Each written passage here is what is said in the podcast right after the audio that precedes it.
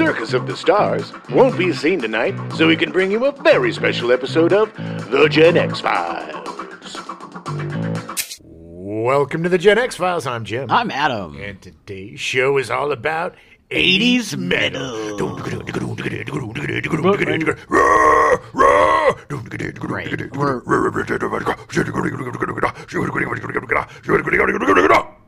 As evidence from Jim's impeccable impersonation of metal, we are not talking about hair metal. We are not talking. We're talking about real metal. We're talking Real about metal. Real metal. For the stuff that- metalheads, baby. Yeah, the stuff that I grew up on, the stuff that Poison. I love. No, no, no, poison. no Nikki no Bon Sixx. Jovi. No later Van Halen. No, yeah. Yeah. No. Uh, Hibbidi-bobbidi-bibbidi-boo. Yeah, actually, we can thank Eddie Van Halen for the massive amount of hair metal because he was so good that everybody wanted to be him. And, and Eddie was, Van uh, Halen, rest in peace. uh, he was a brilliant was guitarist. one of the greatest yeah, guitarists yeah. ever in the world. I mean, Brilliant. there's no, there's absolutely no Yeah, dispute. that's not in question. Yeah, But he wasn't metal. no, no, he definitely uh, he had the chops for it, but he definitely did not. Um, so let's uh, let's go back. Let's go back a little bit because in '80s metal, to how did we get to '80s metal? Like what what happened Are in the world? me? No, it's, it's hypothetical. go back to 1968. There was a lot of pop rock happening, a lot of Beatles, a lot of Simon and Garfunkel, uh, Cream. Cream, yeah. There was some like you know the Rolling Stones were were, were big. Like there was some blues rock that was pretty good. It was Um, getting a little heavier. you know. yeah, yeah. But the really Guitar the heavy. Yeah, yeah. The the the fuzz is what really became part of the '80s metal, uh, being able to create distortion and Yep. like and like get stuff really chunky Yeah. and, and, and nice. That was being used a lot in psychedelic rock, like uh, Tommy James and the Shondells, a lot of garage stuff, um, like the Animals and things like that. Uh, but 1968, it was the year that changed the metal world because three bands were formed in 1968. The unholy trinity. Led Let me do that again. Yep. The unholy trinity. Led Zeppelin, Black Sabbath, and Deep Purple. Uh, there's arguments about whether or not there were other metal bands around the time, which uh, these were all British bands. Right. Uh, they they they really latched onto the blues aspect, um, as evidenced mostly by Led Zeppelin. Their early Oh, yeah, stuff is yeah, pretty yeah. bluesy. Um, Deep Purple definitely. Black Sabbath was the only one that was kind of like, eh, we're going to do our thing and be really dark and moody and, and all that. Um, and that's why most people think that Black Sabbath is really the first metal band. Uh, Well, Ozzy, baby. yeah, yeah. I mean, I mean, he is an icon. he's it's fantastic. I, their early stuff is so great. Uh,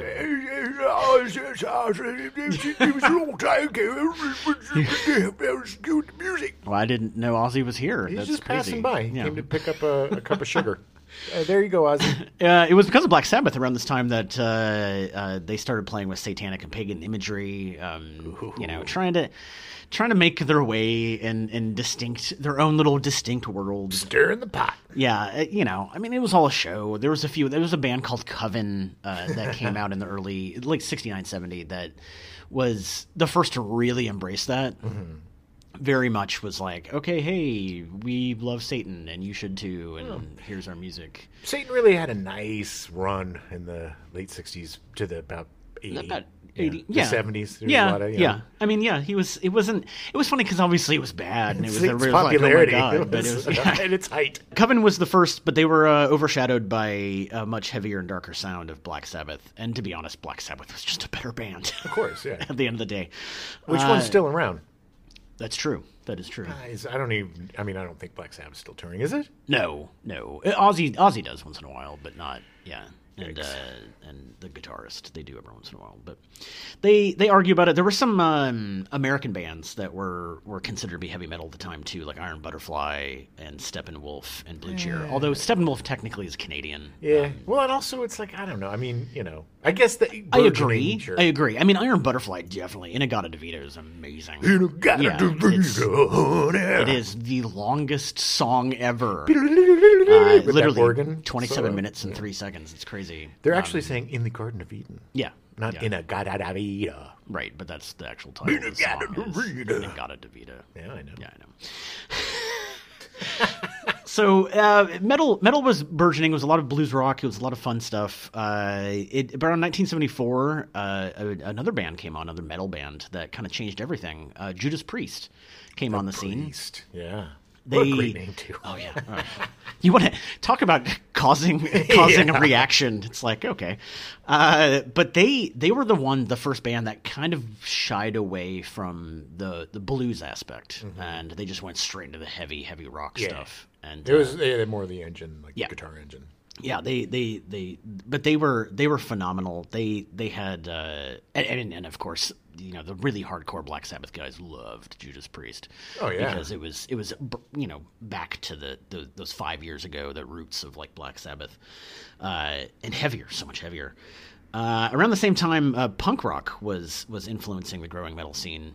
Um which, eventually will lead to a lot of weird hybrid subgenres and various things that we, we will get to eventually. Good lord. Uh, but uh, by the 19 early 1980s, by 1980, uh, the late 70s, early 1980, the first metal bands were kind of losing popularity. Uh, a lot of it was their own fault because they drank and did drugs Didn't have the and discipline. could not get along. And yeah, Black Sabbath being one of them. It, unfortunately, they just drank themselves into oblivion. And Yeah, you know, substance abuse and bands, you know, they kind of go hand in hand. Yeah, But it's yeah. like it was a little much. party, if you can't handle your partying, Yeah. the band's going to go yeah. away. Yeah, it's not. It's yeah. They they thought it was. It, I'm sure for them it was like, hey, we're doing this thing and it's great and It's the and lifestyle. You gotta live own up to the lifestyle, yeah. too, you know? But it was it was it was a lot of power and a lot of money. Mm-hmm. Thrust onto these poor British dudes who Young. didn't have it, and yeah, and, and they just went crazy. I mean. I, I mean, you know, I- understand. I, honestly, if that happened to me, I'd probably be dead. I- if I were a young man, I did not have the the capacity for that I've come of close enough without money. I don't know how. Uh, I don't know how having more money would, would make that. uh, but around this time, also Southern California, uh, thanks to Eddie Van Halen, uh, we launched uh, a kind of a, a metal scene in Southern uh, California metal scene, uh, centered around the Sunset Strip here Oh in yeah, Los the Angeles. Rainbow Room. That was the big uh, metal bar. Yeah, that was. Oh yeah, yeah. The uh, You ever been? Oh yeah, oh yeah, a couple times. It's so good. I mean, So it's good. like the best thing about. I mean, I haven't been in, in a few years, granted, Yeah. but the best thing that I used to love about going there was just seeing these like sixty-five-year-old metalheads, you know, with their bleach blonde hair. Oh and yeah, They were still yeah. wearing is the, the, acid tight wash- leather pants. Oh yeah. and it's just like, come on, dude. You Yeah. know, the guy turns around and it's like, Eesh, it's the Yeah, keeper it's- it's in a wig. Come on, it's it, you know, it's time to grow up sometimes, guys. a little bit, a little bit. Yeah, But I do admire, I do admire the people that can hang on to that until their sixties. Man, that is Yeah, I mean, power to you, man. If you if you can stick to that. In fact, the last time I was at the Rainbow Room was to see uh, a metal band on the Sunset Strip. Uh, uh, it was Osiris, I think. Hmm. Um, I, I'm I'm not a huge fan, uh, but the girlfriend is, and so we went and saw them. But we stopped at the Rainbow Room beforehand because you had to. That was what you did. Uh, does Phoebe like being called the girlfriend? Um, sure. well, I'm going to ask pretty, her later. pretty sure she does. So I'm going to go ahead with that. Uh, but there were a bunch of metal bands that started back then, like Motley Crue and Quiet Riot and Ratt and Wasp. oh yeah. Um, I mean, that was about like for me. Uh, I was kind of uh, tween, I guess. I mean, Mm-hmm. coming into puberty, you know, getting to that anger, and that's like about the time that Quiet Riot, and Ratt, and Crue, you know, I kind of got exposed to them, and Yeah. Twisted Sister, and Yeah, yeah. Def Leppard, and well, and it's they were they were playing on MTV a lot. So I mean, they it, the hair, Mm-hmm. that's that's where I discovered. Them. yeah, hair metal was really designed for MTV because it was Yeah. palatable enough for MTV. It wasn't crazy like like at the time. I mean, Metallica was getting kind of big at the time, and it was like they just weren't radio friendly at all. But it was a great introduction, and Yes. you know, I, there's a lot of snobs out there. They're like, "This is metal," but that's fine. But you know, yeah, I, I wouldn't say that Quiet Riot was the hardest metal band No. there was, but listening to them, you know, got me curious. You know, so Yeah, yeah, Know, then I listened to Fear, and then I listened to, Right. you know, uh, well, my sister. I have to just jump Sure. it back for a second. Sure. Mm-hmm. My sister had an impeccable taste in music when we were kids. She's older than I am looks a lot younger, but uh, she does. but I always looked up to her, and and she had like Zeppelin, Yeah. and she had. Uh, think she might have had Sabbath too. I'm not sure, but I would go through her record collection when she wasn't home Mm-hmm. because she, she caught me. I'd get in trubs, um, but I'd go through, and, and for me, it was the the record covers, like the, Yeah. the cover of Houses of the Holy. I was like, oh yeah, this yeah. is neat. And then I put it on, and I was like, "This is scary, but I like it." You know. so I have to, I have to give my sister credit for um, kind of introducing me to that genre of music. And then and then MTV, Right. you know, brought in the heavier metal, and then that, you know, and then you know, either you stayed kind of up in the uh, the pop metal area, or you dug down into the basement a little and got your, got your hands dirty. Yeah, yeah. It was uh, it was funny because that was um, my brother was the reason that I got into metal because he Oh, yeah? he's a couple years older than me and he he was in a band. He played guitar. He's been playing guitar for almost forty years now. But he uh, he was he loved metal, and so of course me being the little brother, Sure. I was into metal too. Yeah. and. And st- I mean, still am. I like Metallica was my jam. That was Mm-hmm. that was my thing. I Uh, love uh, just I love that documentary about Metallica. Oh, yeah, yeah. Oh, I mean, yeah. it's basically just group therapy. Oh my god, what an yeah, amazing some kind of monster. Yes. Yeah, it's it is so good. I they are so amazing. They are definitely not what they used to be. Unfortunately, nobody is. I Seeing mean, them play live, yeah, it's I just not the same. It makes me sad. I've never saw Metallica live, and it was the one of the bands that I was like, I need to, but I, having seen live performances, it's like, man, they just lost a step. Well, they've got to be what close to sixty. Yeah, oh, yeah, not in their yeah. sixties or some of them, right? God, they got to be in their sixties, yeah. Uh, but That's but crazy to me. It was. crazy. it's true. Well, because they they broke out in '83, and I think they were. I think the youngest of them was James Hetfield, and I think he was like 18 or 19 when they got big. So, Mm-hmm. Yeah. So so, yeah, they would be in their 60s, coming up Damn. on their 60s. Yeah. Uh, but there was a, a the huge only thing metal there is their hips. nice, nice. that was awful. Uh, it was also the new wave of British heavy metal, uh, which included uh, like Iron Maiden and and these guys. They, the the worst acronym. yeah, I know Ever. the NWBHM. Yeah, you going to see the NWBHM? Yeah. I Oh, love man. that. It's a great genre. Following the NWBHM. NWBHM. Nerds. But between 1983 and 1984, heavy metal went from an 8% market share to 20% of all recordings sold in the U.S. That's insane. A fifth of Fifth. all the That is recordings insane. I, I just within a year. yeah yeah Well, that I mean, honestly, that shows the power that MTV had because Yeah. that you know w- what was on MTV was the way Yeah. of the waltz. 100%, You know, I mean, people. It was the greatest uh, promotional Mm-hmm. machine you know ever created for music. Uh, 1983 included the US Festival, which was started by Steve Wozniak. Yeah, I remember the of- US Festival. I didn't go, but I remember the US Festival. It was in 1982, and then in 1983 they had uh, what they considered days. They had four days they played, and one of them was a heavy metal day, uh, and included Ozzy Osbourne, Van Halen, Scorpions, Motley Crue, Judas Priest, and a bunch of others. And it sounded like the best festival to be at. Oh, yeah. Like I can't even imagine. Um, it, it, it was I guess I couldn't believe it was Steve Wozniak because he he wanted to he thought the '70s was the me generation, so he was trying to make the '80s the us generation. which- Wozniak is a super interesting character. Yeah, He is. I watched this show. There was this weird show during the pandemic, which was basically, I forgot the name of it, but you basically watch celebrities watch TV. Oh yeah, And yeah, it was yeah. fascinating for some weird reason. weird. Had like Devin Soya. I mean, that girl that's like uh, the internet sensation. And they had Rob Lowe. But they had Steve Wozniak and his wife, his poor Just sitting there suffering wife. TV. And he's just the weirdest dude in the So world. I just, you know, computer genius, but apparently a metalhead. so metal was very big. Uh, by 1987, MTV started the Headbangers Ball, which we heard the lovely intro at the beginning of. of Bangers Ball. Was that Riki Rachtman? Didn't he host that for a while? He was not the first host, but he did. Yeah, he was on. He was another one of those jamokes on that 97.1 crapo. sh- uh, bad, Talk- bad FM talk, talk. radio. God, he was so God, it's not there anymore. By that point, uh, he was so unlikable on that show. I think he ended up getting fired, and I think he's like cried on the air because they were so mean to him or something. Riki that wouldn't surprise me. I he was not. It's, it's something about him was always just off to me. I, I Riki, if you're listening, man, sorry. not trying to hate, just you know.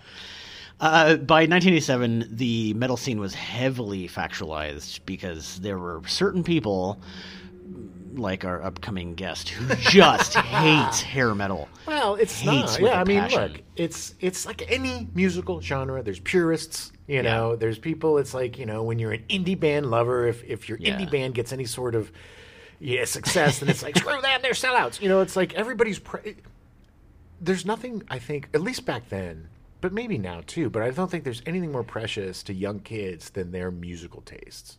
Yeah. You know, Oh no, that hundred helps percent. define who you are. Mm-hmm. You, identify, and it, and it, it, it helps to identify you as a person. Yeah, the way you dress, Yeah, yeah. the way your hair. I mean, it's like 100%. it's it's I- part. you- You're basically picking like a faction or picking some sort of you know. your team. Yeah, exactly. yeah. You put on the uniform, and Yeah, you know. I was. Uh, my brother was very much hated hair metal as well. In fact, uh, in his bands in college, they always called it cock rock because Sure. it was uh, 'Cause it was like, uh, male it so chickens? much. Yeah. Yes. Male chickens. Yeah. It's because they always stuffed. There is no better time to wrap a cucumber in tinfoil and stick it down your pants than the '80s metal time because it was Stuff City. Oh yeah. Yeah. Yeah. They Tight pants. You gotta put a lot of tight pants. You got to make sure that you know the ladies love you. Until they pull out that old cucumber and like, well, what's going on? The only the only taking this home. band that, that had MTV success and yet was still uh, accepted by the kind of underground guys was Guns N' Roses. Like because they had such a strong like everyone just thought they were very dangerous. know- it was very like ah Can I tell you a quick story about Guns N' Roses? Sure.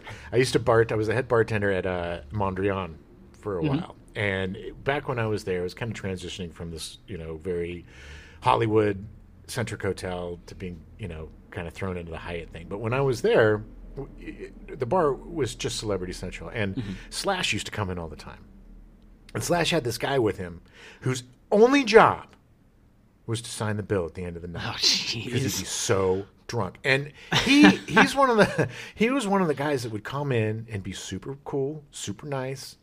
And then by the time he left, he was a monster, Yeah, an absolute that's too monster. bad. That's too But, I mean, it's the booze. He was a great he was a great guitarist, but uh, It was still fun too having him, and they always wore his top hat. I mean, you could never. Right, it was right. like, oh, Slash. It was around this time that uh, Jane's Addiction started, uh, which was called alternative metal. Yeah, their early stuff was, was it, it borrowed heavily from heavy metal, but it was definitely not heavy Oh, I dig Jane's Addiction. Um, Jane's Addiction is great, but it, but this is what eventually led to like grunge and, and alternative rock Mm-hmm. Yeah. was was that kind of transition from Yeah, the heavy, metal. stuff. Yeah, it's the grandfather of all this stuff. You know, it's 100%. like everybody. It was metal seemed to be like the misfits rock. You know. Yeah. It's like the, you know, it, it- gets a bad rap with like the Columbine kids and all this. You know, but it's not. It's just that people who are kind of misfitty, people don't Mm-hmm. fit in everywhere. You know, they have a group where they could be. You know, oh, well, let's go see. You know, we're gonna bang our heads and we're gonna listen Right, to Black Sabbath. And we're gonna sit in my basement and talk about how.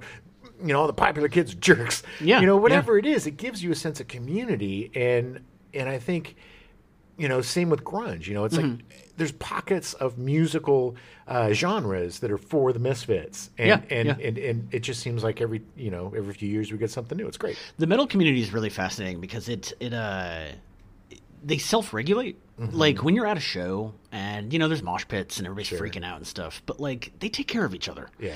they make sure that nobody gets hurt because we're all just there to have a good time Exactly. Uh, to that point the last metal show that i saw was the knotfest uh, uh, slipknot which I, I grew up with slipknot surprisingly enough in des moines uh, you guys live in the same house? yeah we all lived together all 10 of us Yeah. Wow, uh, that must have been really exciting. It was really cool because the the first bands were really good and like it was fun and it was a great show. But then when Slipknot came out, like everybody just rushed. We were down the pit. Uh, Phoebe and I were down the pit, and everyone just rushed the front. And the lead guy from Slipknot, they got through about halfway through the first song, and then they made the band stop playing. And he was like, "If you guys don't get the fuck back." We're gonna stop the show Yikes. because people were getting crushed in the front. And, Yeah.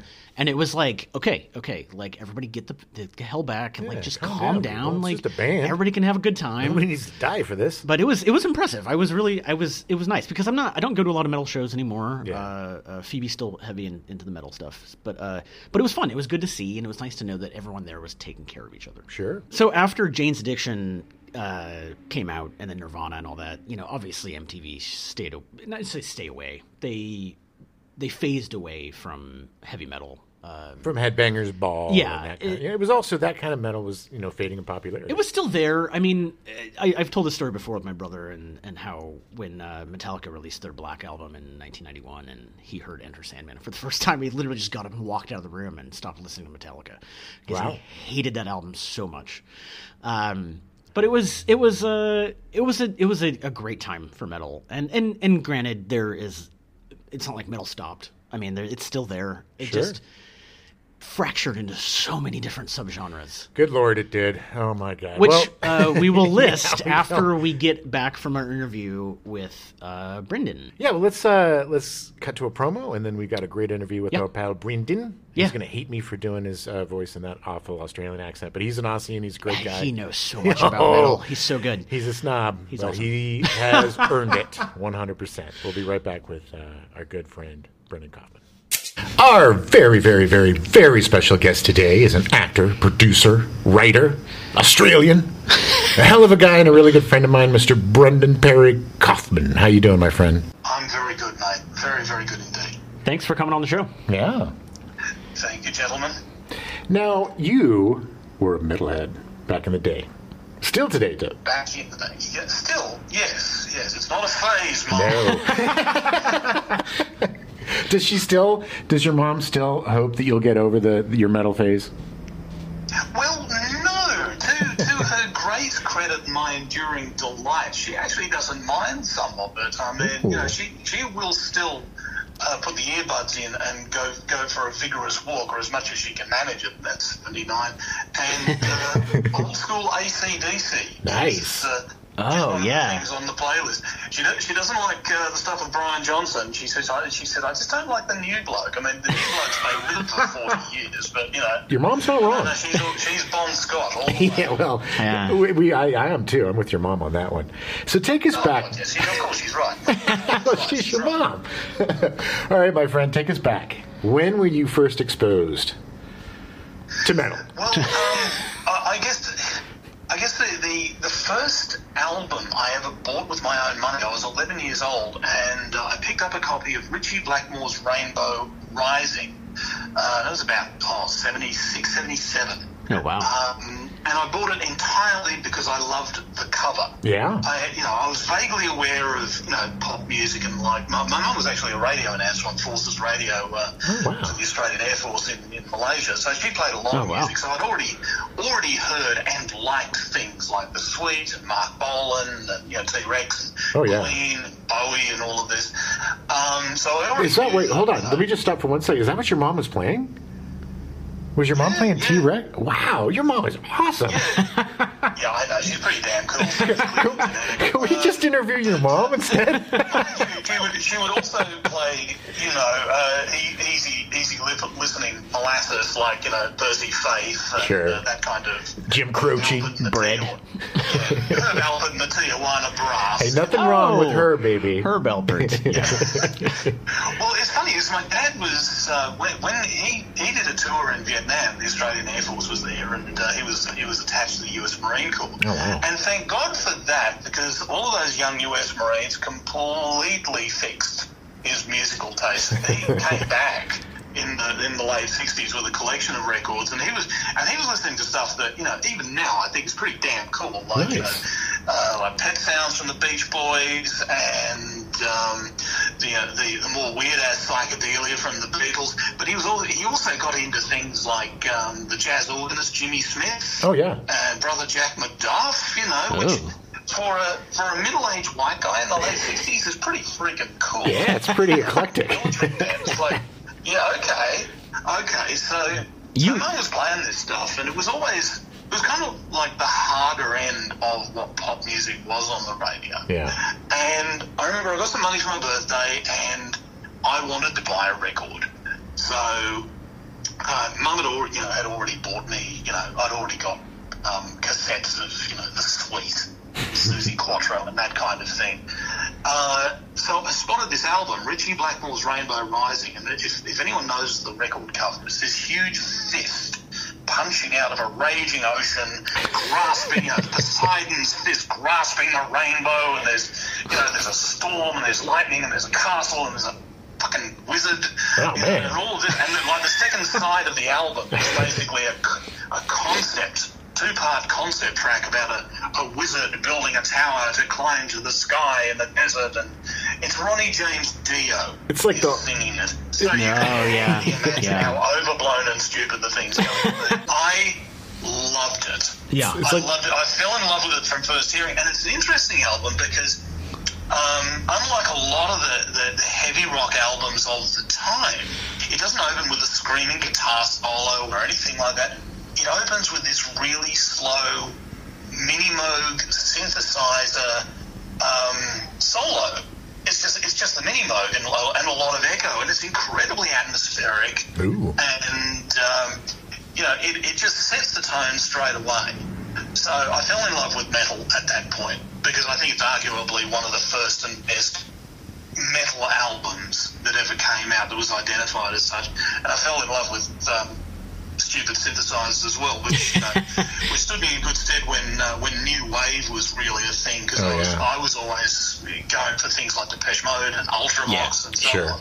And I was listening to that at the same time as I was listening to a lot of this uh, this heavier stuff. Yeah, it's like two ends of the spectrum. Yeah. Yeah, and that's the thing though. Um, growing up in Canberra, Australia, Canberra's the national capital. It's a city of, at the time it was a city of about 250,000 people.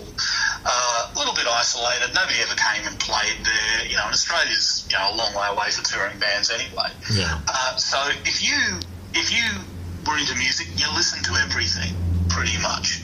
It really was a meeting of the tribes, and at the Yeah. time, I, I was listening to punk as much as I I mean the real punk, not that dog shit like Green Day and the like that uh, you Yeah, like Butthole Surfers and Early Green Day Yeah, was fine. Really, we, we was, I was listening to the you know the the real thing that um, you know like Radio Birdman, the Saints, uh, and the Birthday Party. You know, Nice. th- Nice. these are bands that influenced Butthole Surfers and the Dead Kennedys. the and so. Cramps and Um, Fear and yeah, yeah. Um, Henry Rollins is a huge uh, fan of uh, Birdman and the Saints, um, and they really influenced a lot of what you know Black Flag was doing. yeah. right at right at the outset. So you know, when I was in my uh, 14, 15, 16, I was listening to that as well because that's what people at school were listening to. But I was the only idiot whose hair was grow- you know getting inexorably longer, listening to this this terrible you know noisy um, racket. Uh, which was at the time uh, the best stuff was predominantly coming from the UK and Europe. Yeah. Um, so, you know, you're talking about, you know, Is that the new wave British? mid 80s. Yeah. New wave of British heavy metal. I think that was the, the big renaissance that kicked off a lot of a lot of the rebirth of metal. I think it had kind of it had kind of died away. People were still listening, listening to heavy rock bands when punk came along Yeah. and essentially kicked the door in. It wasn't just disco and prog rock that, that had wiped out. It was like, you know, overblown, stupid touring rock acts like Deep Purple and Led Zeppelin and all that. They kind of started to look a bit old and stale. Right. Um, Oh, yeah. But the market was still there, so it came back in the in the early 80s, about 82, 83 onwards, you know, maybe a little earlier, uh, with this thing that was called the New Wave of British Heavy Metal, and it threw up bands. The, the biggest one that survived is obviously Iron Maiden.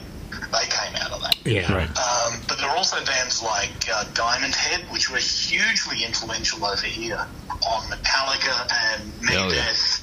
I think Metallica has covered uh, Diamond Head's Am I Evil on one of their garage band EPs.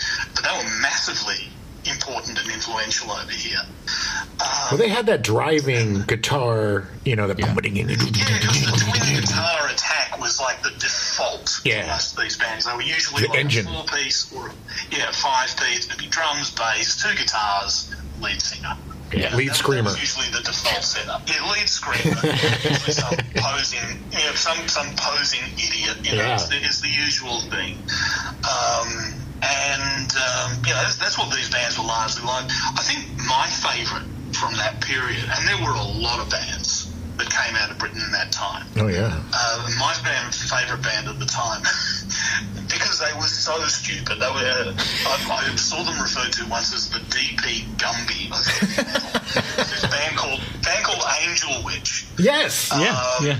And uh, uh, they um, they had you know an eponymously titled album with the song Angel Witch on it, which uh, it brings into a fucking sea shanty halfway through. It's one of the silliest things you've ever heard, but it's awesome. Uh, Yeah, we very were- Black Sabbath influenced. We were listening to some Angel Witch before uh, before we gave you a call. It's uh, It's awesome. I love it. I think it's great. fantastic. And, and Yeah. of course, Angel Witch, like a lot of these bands, and this was a big thing with these bands, they, they would refer to a lot of literary or mythological content. I mean, Iron Maiden still do, you know, Yeah, yeah. the Trooper and the Rhyme of the Ancient Mariner and so forth. There's like, uh, you know, if, there, if there's a book, they Iron Maiden will probably pull some pull a song out of it at some point. They're just a bunch of Angel Witch is nerds. No different. They're a bunch of nerds speaking about dragons and. Complete freaking nerds. I mean, you, you, you have bands like, you know, Bolt Thrower, who are essentially, you know, uh, they're all D and D players. Exactly. So, you know, uh, But it makes so sense. Like, oh, we should, we should form a band, you know. Okay, so, yeah, Angel Witch was was great because um, they desperately wanted to be Black Sabbath, but by the same token, I think they also wanted, you know, they wanted the chicks, so they're a little bit clammy. Oh, yeah. Abel was the lead guitarist and lead singer, and he always wore white at the time. So he was either trying to cop the look from Angel, which was a band in the late 70s that Gene Simmons, Simmons produced. Oh, wow. Oh, They, wow. they all dressed in white satin, you know. and, You know, they were a rock band, but they, yeah, completely, it, it just awful. Missed the mark. Um, and I think he's trying to cop the Sweets vibe. I think it wanted to be Andy Scott from the Sweet, the lead guitarist from the Sweet, to a certain extent too. But they were writing songs like Angel, which was really, which was of course just superbly stupid. Um, and yeah, Atlantis. I mean, it, it was like every band had to have a song about fucking Atlantis. Oh, yeah. Well, yes. yeah, you know, we, you know, Atlantis, this Spanish civilization, you know, with this technology, and uh, they uh, they lived in lived in harmony world until they built a doomsday device. Yeah, fucking why? Why? It's just a bunch of guys getting high, reading the D and D manual, throwing stuff down on people. I mean, uh, but yeah, Angel Witch. I think I loved them um, again. You know, sound unheard. I, I, I, there was this great record store, Impact Records in Canberra, which sold a lot of imports and obscura, and they had a heavy metal section, and um, which was huge, you know, and it was always jam packed with long-haired idiots, you know, so Oh, yeah. just buying stuff just on the basis of the album cover, and I was one of them. Oh, me too. Angel Witch had this great picture by this uh, British artist John Martin, who you know, from uh, the uh, late 19th century, who was his thing was paintings of you know uh, the apocalypse of fallen angels descending to hell and all. The very Victorian, you know, very uh, yeah, very very wound up and you know, um, uh, and highly strung. But it, is- they had this great album cover, and they had a picture of you know the Baphomet of Eliphas Levi. So it's all you know. There was a lot of you know implied witchcraft and Satanism, uh, and then you flip over the back cover, and it's just these three spotty English guys from some suburb of a decaying mill town, you know, average age of about seven, you know, 17 or 18. You just look at them and you think, oh, you are not frightening. Yeah, well, that's what was. You are not scary people. Yeah, well, that was what was so funny. You know, there was such a backlash. You know, from religious groups, parents, everybody freaking out about metal and the, and the devil, and I mean, this was kind of around the time too of the Satanic Panic. And you're right, there were just these nerds. They didn't. Yeah. Listen to this stuff like scaring, uh, you, you, like trying to scare ants away from the picnic by pouring sugar on them. Sure. the ground. Well, yeah, I mean, when, when black metal bands started to appear, and you know, the first, the best, and the most idiotic, of, you know, will always be for me Venom. yes. Oh, yeah. Oh, yeah. Three piece from Newcastle. Uh, Venom was so cheerfully rubbish. They admitted how bad they were. Uh, they, they, they did sound like Black Sabbath going through a cement mixer. They were just great. They were just great. They, I think they, their third album was like this double al- double album concept album at war with Satan. It's like, I wonder what that's about. I love concept albums. I love concept albums, man. As do I. And, you know, this this is the thing. Metal led me backwards, and I started getting into prog rock as a result. so, you Ah, know, much, yeah. to the horror, much to the horror of a lot of my friends. Right? I bet. It's like, buddy, I've, buddy, I've got as many Sex Pistols albums as I do, um, you know, King Crimson albums. They go fuck yourself. Yeah, well, you're, you're treading two worlds, baby. It's going to be dangerous. Um, yeah, yeah, exactly. as a musician, did you, did you ever have a metal band? I did. I did. What was the name? Uh, I, I had I had several um, in, in Canberra. You know, you know, we did our uh, we did a world tour of Wagga Wagga, believe it. There is That's a awesome. town in New South Wales called Wagga Wagga, and that, that was that was where we toured to. Nice. Um, I've, I really wanted to be kind of like a blend of Queensryche and Marillion to get into real obscura there, and uh, we were neither. it was, we, we had we had such high hopes, but uh, well, you looked the part, man. I saw the pictures of you back then. You were a handsome devil with that long, well, flowing It was a locks. simpler time. and, you know, I mean, you're still a handsome devil. thing. Yeah, well, I didn't ask. What was the name of your band? What Yeah, was what the name was of the that name band? band? Um, the first band I had was a thing called Forever, which I think lasted a couple of months. ironic. I know. Uh, what pride and ambition, eh? Um, the, the second band was called uh, was called Matrix. Ooh. Um, and we, you know, we won a battle of the bands competition. We pig-headedly insisted on writing our own material too. Nice. Um, but, but there was the inevitable musical differences. I think the guitarists and the drummer wanted to be more like Van Halen, and I can't stand, you know, that West Coast hair metal. Oh, yeah. I, I, Well, it's like pop metal. Yeah. yeah, yeah. It's, it's yeah. It was it was something that uh, at the time, you know, I, was, I, I hated it because I thought, no, this is this is this is metal that girls like, so it's not real. you know, it's, uh, you know, and mainly, you know, huge insecurity here is all the guys playing that stuff was so much prettier than I was. so. Um, but uh, yeah, they wanted to do that, and I wanted to get into you know, it's like you know, so I had let's not just have two guitarists, let's have two keyboard players, you know. And I was listening to more prog rock, and the whole thing fell in a goddamn heap. Although there, there is a there is an amusing sidebar to this. There was actually a construction company in Canberra called Matrix, and I swear to God, it's true. They actually threatened to sue us What? using the name, and, and it's like you know we're, we're a band. We just pulled the name out of a dictionary, and it was like you know cease and desist and all this sort of shit. And I don't think I helped matters by drafting you know a, a letter in pseudo pseudo legalese back to them. um, I, said, well, I tell you what, if you don't play any music, we won't build any buildings. Nice. Uh, so go fuck yourselves. Um, That's good publicity. You know?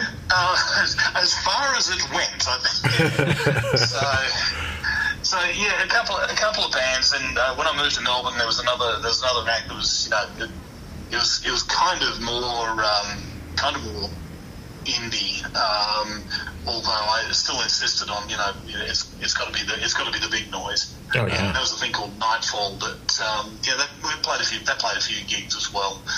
Um, but uh, yeah, so so a couple of bands under my belt, but um, yeah, kind of my interest my interest shifted to other uh, creative outlets. I still Yes, it does. still hugely important to me. Yeah. Um, yeah, I sort of like slid sideways into into acting and writing. Um, but you know, metal's still important. I still listen. You still, I mean, you just bought, didn't you just buy a, a Moog synthesizer in the last couple of years? I, I did, yeah. I'm, I'm still adding to uh, an absurdly uh, over-appointed keyboard rig. Uh, um, Do you ever set them all up? you know, because because I'm a sad old man, and you know, it's like, oh yeah, you know, that's another one for the collection. Well, at least they're useful. You know, a lot of sad old men just collect like Star Wars figures, or you know, at least you can use your. It could be worse. Yes, I, mean, it could. I could have invested in the in the toupee coupe at this point. You know, Yeah. for the money I spend on this kind of thing. Yeah, I could have you know some sort of open top red sports car, which uh, really, you know, that's when you know it's all over. A, creep, a creepy collection of Cabbage Patch dolls from the '80s. I'm go- I'm sure that I'm sure that guy exists. I am. Absolutely. I am that guy. There is. Well, you know, for me, um, like metal came around at just the right time. You know, kind of like in the like puberty. You're kind of hitting puberty. You're angry. You know, you're Yeah. you you need that. I don't think like if you look at our parents and the other generations. Like, I mean, maybe they did have, but there was nothing just that was so energetic and just so like it was like your hormones exploding. as a, as a musical form, particularly when you go and see a band, Mm-hmm. it's cathartic. But it's cathartic, you know, just when you're listening to it, listening to it, you know, at home or driving. yeah. You know, driving. It's it's loud and it hits all of the right buttons. But listening to that kind of music when few others do, that's something that you can claim for yourself. Mm-hmm. Yeah.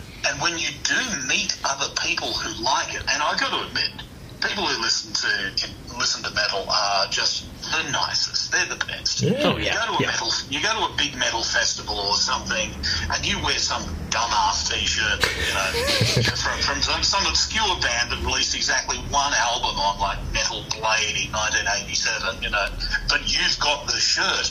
People will stop and discuss. And uh, yeah, they're, they're, they're complete nerds about the Yeah. genre, of course. Well, that's what's so awesome about it. Like that's what I love about the metal scene more than you know a lot of other scene. I mean, I think punk and you know like ska. There was there was a very much of a rebel time for music, but I think metal was just so visceral, man, and it was just like you could get together with and people. It endures. Yes. It endures too. Uh, I think you know when you look back on you know the the, the punk stuff that uh, that came out that was very political, like the Jam, the Clash, uh, the Pistols to a lesser extent, because the Pistols, let's face it, were a boy band. Yes. They were invented, uh, but, they were, uh, but they were of their time. Sure. And that's the thing. I think metal, um, you know, for all of its overblown idiocy, uh, and let's face it, it's there. It is. It does endure.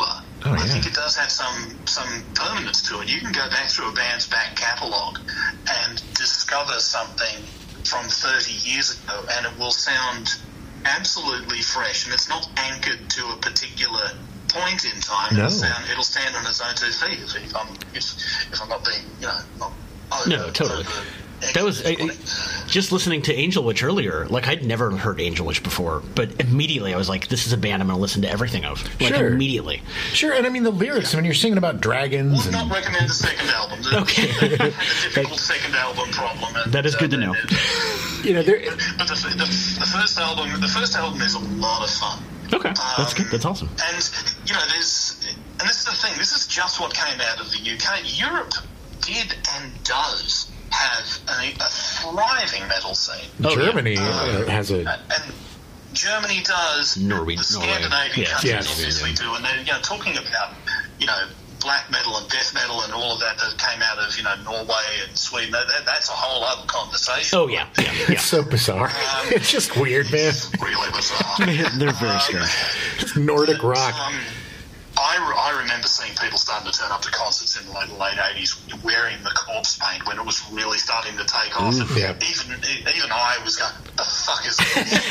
so, um, you know, all, all power to them. And I do still, you know, I still listen to that stuff, like Dimmu Borgir and uh, uh, Bathory is still a bit of a favourite because there is, one thing I really want to emphasise, there is real artistry here. Yeah, course, yeah, yeah.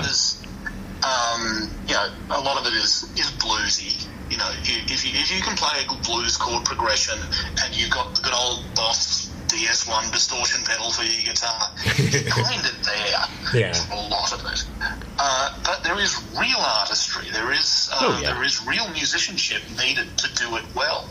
Uh, Well, that's why so many- of Some, That's why so many of the bands still are relevant today because you know because they have the chops. I mean, you know, you can tell one hit wonders versus you know actual bands. If it really was just people playing really fast and screaming, it wouldn't have lasted. yeah, I mean there are tons of guys like no, of that. course not. Yeah, No, yeah. because you need to you need to be able to sustain that if you want to live. Yeah, you, true. you, you, you need to you need to be able to replicate that on stage. And uh, if something's trashy and crappy, metal fans will notice. Yeah, they'll, know, yeah. they'll know you're taking the piss. Yeah, Um, you can't fool a fan. also, but also, I think there's a, there's another thing about about it that I really love, and um, you know, I don't, think I'd find too many people disagreeing with me.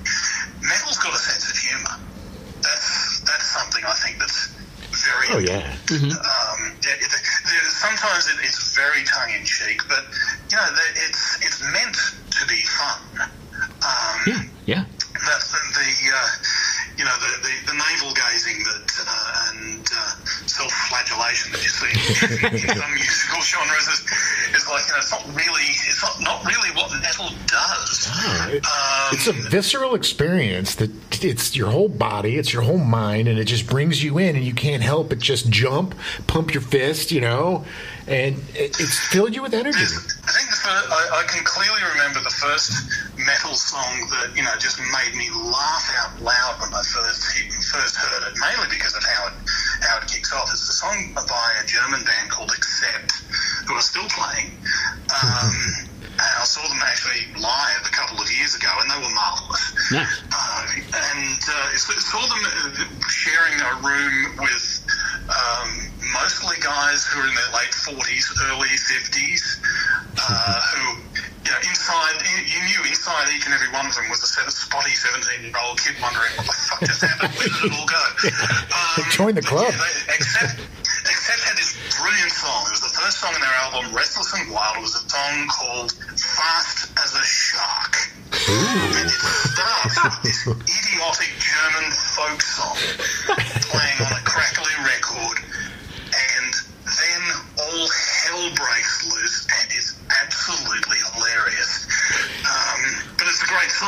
What's the name of that song? Double kick drums. Fast as a Shark by Accept. Okay. I promise you. There's your homework, people. I promise you it's good. Fast as a shark. I just love the title. That's great. So, what was your favorite? Who's your favorite? Uh, you know, I'm going to give you the pat answer. It's like, oh, don't ask me my favorite. It's like asking me to choose my favorite child. No, I think, I think my, my, my absolute favorite, simply because they always deliver, is probably going to be Iron Maiden. Yeah. Um, you know, I've seen them live enough times um, to, you know, to, to know it's always going to be a good show. They never half-ass it. The albums are consistently good. I mean, even even even an average album from, from them is going to be pretty good. Yeah. Uh, but their best albums are absolute classics of the genre, and they're damn good fun anyway. Um, I mean, but that would be metal. I mean, you know, there, there are so many other bands that are sort of like genre adjacent. Like Rush is a very good example to my mind because they're not a metal band. They're not even really a prog rock band. Uh, they're a, you know, they're, they're, they're a rock band that uh, emphasizes artistry and musicianship. And uh, I'm, I'm, a, I'm a huge Rush fan. I wouldn't have found Rush if it wasn't for metal. Right. So That's amazing. Yeah. but asking what asking what my favourite is, is also down to mood. There are some days when, Yeah, yeah, well. if it's if it's one of the first three Metallica albums that, that's on offer, yes, thank you, I'll take that. Yeah. Well, there's so many sub-genres of metal, man. I mean, we were looking through it, and there's dozens and dozens and dozens. It's just, it, it just goes to show you what a community it is that you've got like 50 different subgenres, you know, working your way through every think country. You landed on a really important word too. It, is- it is a community. Yeah. Yeah. Um, and uh, you know, it's uh, you know, people people will have you know their uh, their bands that they champion. Um, some of these bands have been going for years and years, and you know they break up, they fall out, and all this. But uh, it, and people always come back to to the music, um, and that's that's what's very important. And metal, even even at the height of its popularity, even when hair metal was like you know the acceptable thing to play on MTV and the radio, um, you know that it still wasn't. Um, it still wasn't mainstream Oh, no. uh, as we would define mainstream. I mean, yeah, sure, Guns N' Roses and Poison and all of that, they were really just hard rock bands, but that's, and, you know, even Bon Jovi to a certain extent. Yeah. But that was what was passable then. I don't think you have anything that occupies that space now. No, no, and even the, even the even the pop, you know, like Quiet Riot and uh, Twisted Sister, you know, it still had the parent teacher council all up in the panties in a bunch because, you know, it just sounded scary. I think to them. Well, they they were scary looking. Yeah. It did. I mean, you you had this thing in the US too at the time, uh, the PMRC, the, the, Yeah. the parents and something something something. It's like the Family Research Council. Yeah. and that, The that buzzkills. impacted a lot of early- Yeah, it, it, it, that impacted a lot of early hip hop as well. Oh, yeah. Yeah, yeah, those yeah. stupid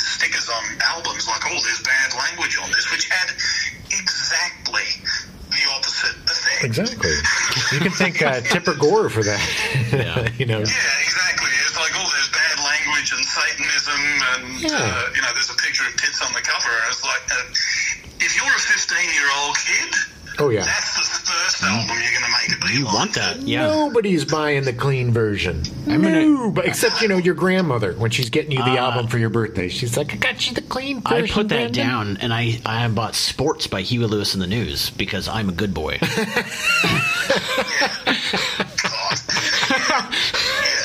having a genre that I could have, you know, I could claim as my own and be very proprietorial about when I'm a teenager. Like, you know, it gives you something to hang on to when everything else isn't doing is, isn't going as well as you'd like. Yeah. Well, it's like an um, extra friend, you know. That- particularly if your peers turn their nose up at it, and you're one of those bloody mind teenagers that think, "No, fuck you, I'm listening to it because I'm different." Right, which every teenager says. every every last one. We're all different together. Yeah, yeah, yeah.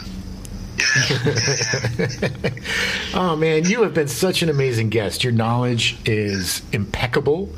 Um, we're definitely going to have you back, uh, Brendan. I would love to do this again anytime. Man. Oh, Well, awesome! We'll have awesome. you. Uh, we're going to probably get you to be a co-host or something. but you're moving. You're moving back to Australia, so what can we do? Yeah, Yeah, but through the miracle of technology, you know, that's a, these things can be done now. That's true. awesome. And That we're is true. in the future. Future. It'll be our it'll be our first international show when, yeah, yeah. when we get That'd you be back. awesome. That'd be awesome. There you go. Uh, didn't you just do some? Didn't you just do some uh, voice work for a video game? Has that been released? I did. I did. Yeah, I uh, I've uh, played a couple of characters now for uh, the new iteration of Warframe, the new release of Warframe. Oh wow, Very cool. that's awesome. A wonderful, huge, um, expansive uh, universe uh, Yeah. that uh, I think it's about up about 200,000, uh, 200 million, sorry, Yeah. subscribers now around the Wow. world. I mean, it is Wow. massive. MMORPG. And- Yeah, yeah. yeah, uh, it's, it's um, yeah, it's a, it's a terrific uh, online online game, which I'm, I'm sure uh, a few few of your listeners probably uh, probably Yeah. already play. Well, just my mom and Adam's dad listen, so I don't know. He loves So, so Warframe. my, my warbling tones uh, turn up uh, for a couple of characters. That's The awesome. New, new release. Well, we'll- so, uh, We will listen for so that's, you. that's been big, and uh, there's uh, there's going to be more more of that coming. Thank you, man. Thank you so much for being with us, and we're going to have you back on real soon. Guys, thank you so Thanks, much man. for the opportunity. Let's do this again. Yeah, you take care. Man, God, talk about a knowledgeable, knowledgeable dude. he definitely knows his stuff. He does, and he's also a great musician, Oh yeah, really great actor, really great guy. yeah, Uh, yeah. I He's a- met a him. I didn't want to bring it up, but we met working for the absolute worst human being in all of Los Angeles. Oh, a, uh, oh yeah. at Your, a- your good friend. Yeah. Yeah. the he shall be remain nameless. Yes. Oh, tiny, tiny little awful. I didn't realize awful that was how you guys met. Yeah, I didn't know that. Yeah, Okay. we working at that hellhole. No. Ah, dude, So, metal. I mean, there's so metal. much we could talk about this for days and days Yeah. and days. We just barely scratched the surface. Yeah, it- uh, very much a, a brief history, and, and there's so much more. I mean, uh, if you really want to see, there's a great show that was on VH1 called Metal Evolution that uh, dedicated an hour to each genre of, Mm-hmm. Yeah. uh, not to say each genre, the 12 major genres of metal. Well, because there's also that documentary by so many. Penelope Spheeris. Yeah, the decline of Western yeah. civilization, part one, and, and then part two is the Metal Years, Yeah. uh, which is good. It was interesting because it was removed enough Mm-hmm. from the time that you were able to kind of look at a, a larger umbrella look at, at, at the, the show. Wow, okay, Yeah, sure. terrible. Well, look, I mean, metal's been around now for 40, 50 years. Yeah, You yeah. know, it's it's a, it's it has roots, it has trees, and it has branches, baby. And these got a whole branches go everywhere. Oh, my God. All I have never heard okay. genres, some genres of metal. This is Here fantastic. are some, just some of the. You know what this is like? It's like Christianity, man. There's like four thousand sects of the same thing, and they all hate each other. That's Okay. ironic because there actually is Christian metal, which I didn't even know existed. Okay, yeah. here we go. And we have funk metal, new metal, rap metal, avant garde metal, black metal, national socialist black metal, red and anarchist black metal, black and heavy metal, symphonic black metal, black and screamo, Viking metal, war metal, black gaze, post black metal, Christian metal, derivatives of Christian metal, and black metal, crust punk, derivatives of crust punk, black and black and punk, crust, black and crust, death metal, derivatives of death metal. We got black and death metal, death and roll, melodic death metal, technical death metal, symphonic death metal. We got doom metal. We got death doom, drone metal, funeral doom, sludge metal, stoner metal, extreme metal, folk metal, Celtic metal, pirate metal, pagan metal, glam metal, gothic metal, grindstone, death grind, gore grind, porno grind, electro grind, grunge, industrial death metal, industrial black metal, kawaii metal, Latin metal, metalcore, melodic metalcore, deathcore, mathcore. Yeah. It, it focuses heavily on timing and signature. Okay. Ah, mathcore. Electro, electronicore, new metalcore, progressive metalcore, neoclassic metal, Neue Deutsche Härte, post metal, power metal, progressive metal, djent, space metal, progressive metalcore, speed metal, symphonic metal, traditional heavy metal, thrash metal, crossover, and my my groove personal, metal, teutonic thrash metal, thrash personal metal. favorite is thrash metal. Yeah. Yeah, well, everybody's favorite is thrash metal. Although I, I want mathcore, baby. Mathcore, uh, mathcore is interesting. It's it's uh, there's a, a subgenre of rock called math rock that it kind of is equivalent to. I know it sounds really it sounds like it came off the Magic rock, School Bus, yeah. but it's uh, mathcore. It's it's interesting. Well, there's literally something for everyone. yeah, Everyone. Uh, yeah. I mean, and and a lot of those are very similar. A lot of bands fall into like five different subgenre categories. One song can straddle different genres. It's just very weird. It's you know, if you put it up on the wall, it's going to look like one of those crazy conspiracy theories. Yeah. It's going to be yarn going from this guy to that guy to this place to that place.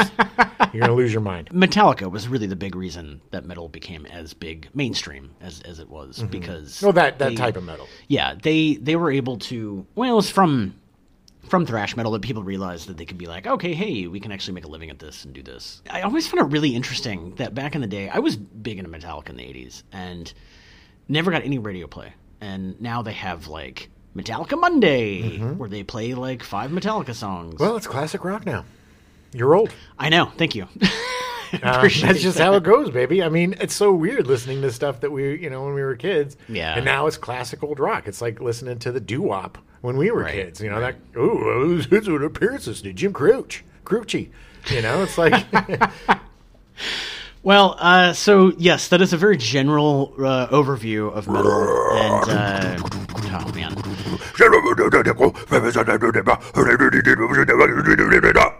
okay, all right, uh, thanks. I Jim. was in uh, several metal bands. Uh, so yeah, that's that's it. That's our metal show. Uh, next week we're going to be doing an all music show, which is going to be all metal. It's going to be mostly the cuts that uh, Brendan was talking about. Yeah, yeah. Um, it's uh, It's, we did a whole metal show without any music, so it Yeah, I know. We figured we'd remedy that by giving you all the greatest tunes on our music show. I will say it's a very good playlist. I'm very happy with how it came together. Yeah, seriously, if you need something to work out or something to you know get your frustrations out, next week's going to be a good one. Thanks for joining us, and we will. Talk to you soon. Yep. Welcome to the Gen X Show. I'm Jim. Are the files, Gen X files. Why do I always do that? I hate our show in the name.